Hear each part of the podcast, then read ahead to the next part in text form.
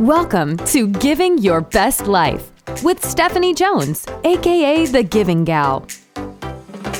Former police officer, private investigator, professional organizer who pivoted to the corporate world and then, through giving 522 gifts, became an author and inspirational speaker. Need a little positivity and inspiration in your life? Grab a mug of your favorite drink and cozy up in a comfy chair and join Stephanie as she chats about giving your best life. In each episode, she shares intentional ways to give to yourself and others, how gratitude can lead to a healthier, happier, more content life, and tips to accomplish your goals. Let's jump into giving your best life.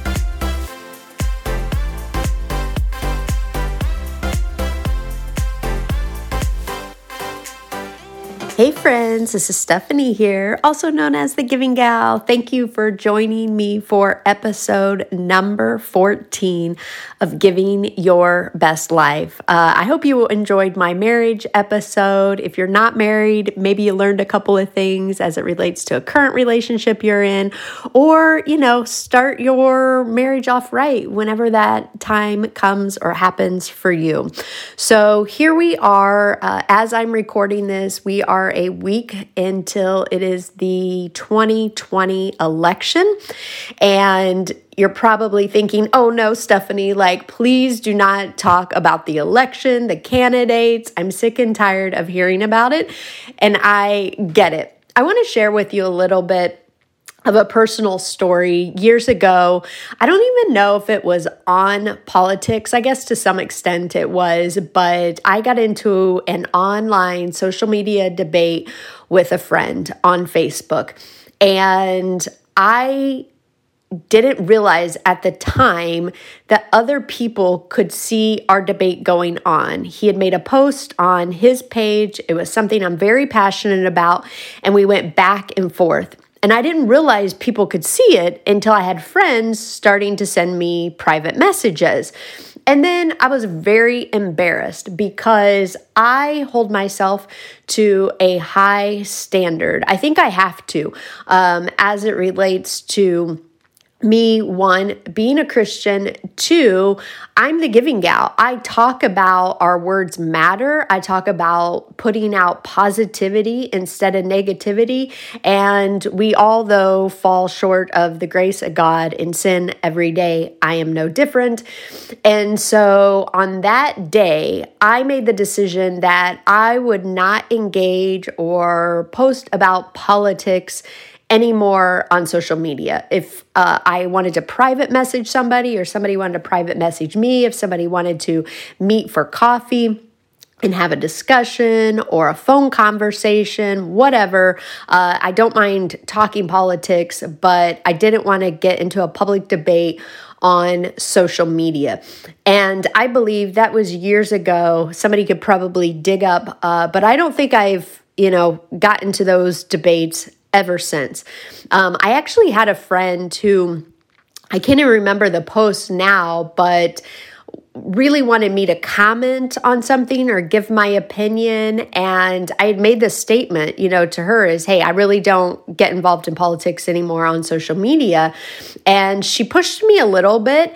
And then um, you know she private messaged me and apologized because it was like here's the stance that i took. She was trying to push me and she recognized that. And I, one i just thought that was really big of her. But two uh, it's really hard to stand your ground when you decide you're either going to do something or you're not going to do something. And trust me, friends, during this whole political season for months, there's a lot that I want to post, want to share, want to comment about. Uh, I still engage. I'm not one of those who just like read a headline. I've probably spent hundreds of hours over the last couple of years reading different news sources, articles, videos. Uh, I have a couple of friends that were really engaged in politics together. Uh, but I don't put that out on social media. And so I just wanted to give you a little bit of kind of my position and my background as it relates to that and where I'm coming from today as it relates to this election giving challenge that I want to put out there. So, no matter when you're hearing this, I think it's something you can use today or in future elections. Is um, here are some things that you can do that I think will bring positivity, maybe to you, maybe to someone that you encounter uh, whenever you're voting. I'm going to vote early uh, because I'm actually traveling on election day. And I know this is going to reach some of you who have already voted, but maybe there's still a way you can incorporate this into your life on the day of election if you've already voted. So, okay, friends, here is the giving challenge is one, when you are at the polls, be kind. Um, you know, smile and just even if you see somebody, if you're wearing, you know, support for one person and they're wearing to another, you know, just be kind to each other. Number two is our poll workers are volunteers. They are giving of their time for that day. So make sure you're taking time to recognize and thank our poll workers. Number three is have a conversation with people that you're in line with. Like, get to know those in your community. I, I use this outside. This is a good one. You know, if you've already voted, um, you know, or you voted by mail, I do this when I'm in the line at a grocery store, if I'm standing pumping gas. Like, I really just try to get to know people, strike up a conversation. Is there a way that I can brighten their day? So, chat with a stranger in line. Number two, from what I've, or gosh, sorry, I don't know how to count. Number four, I've been hearing from my friends is that the lines have been very long, which I think it's a good thing. People are exercising their uh, right to vote. And so um, be patient while you're in line. Do not get frustrated with people, um, you know, especially those poll workers. Like I said, they're volunteer. Make sure you're giving yourself enough time to vote. Don't go expect that you only have 20 minutes and you get there and the line's going to be an hour and a half. So be patient. Now, in the past, I've said give hugs, but here we are in the middle of COVID.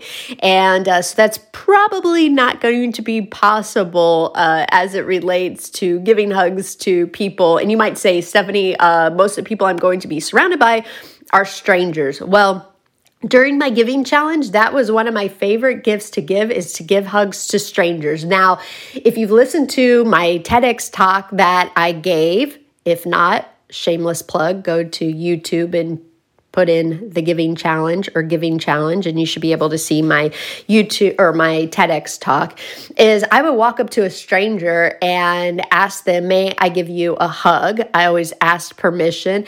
And i don't think i was ever rejected by giving a hug to strangers and some pretty cool things happened. One really amazing experience again i shared in my tedx talk. Go check that out. Um, so we won't give hugs but maybe you know give fist bumps elbow bumps uh, maybe an air hug something like that, but just have a little bit of fun. And then finally, stay positive on social media on the day of election leading up to it uh, i'll be sharing positive things that you can share. Go to my facebook page backslash giving gal or instagram giving underscore gal. Make sure you're sharing positivity putting out and being the sunshine in someone else's day.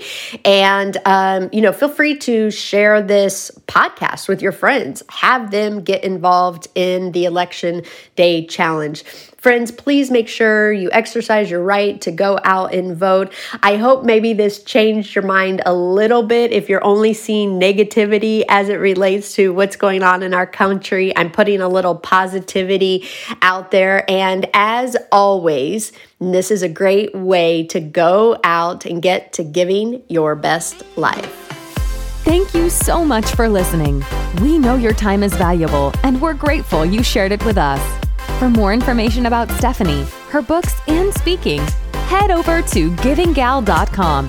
And remember, there are many ways you can give back by subscribing to Giving Your Best Life, sharing this podcast, writing a review, and signing up for Stephanie's newsletter. We are grateful for you. Now go out and get to Giving Your Best Life.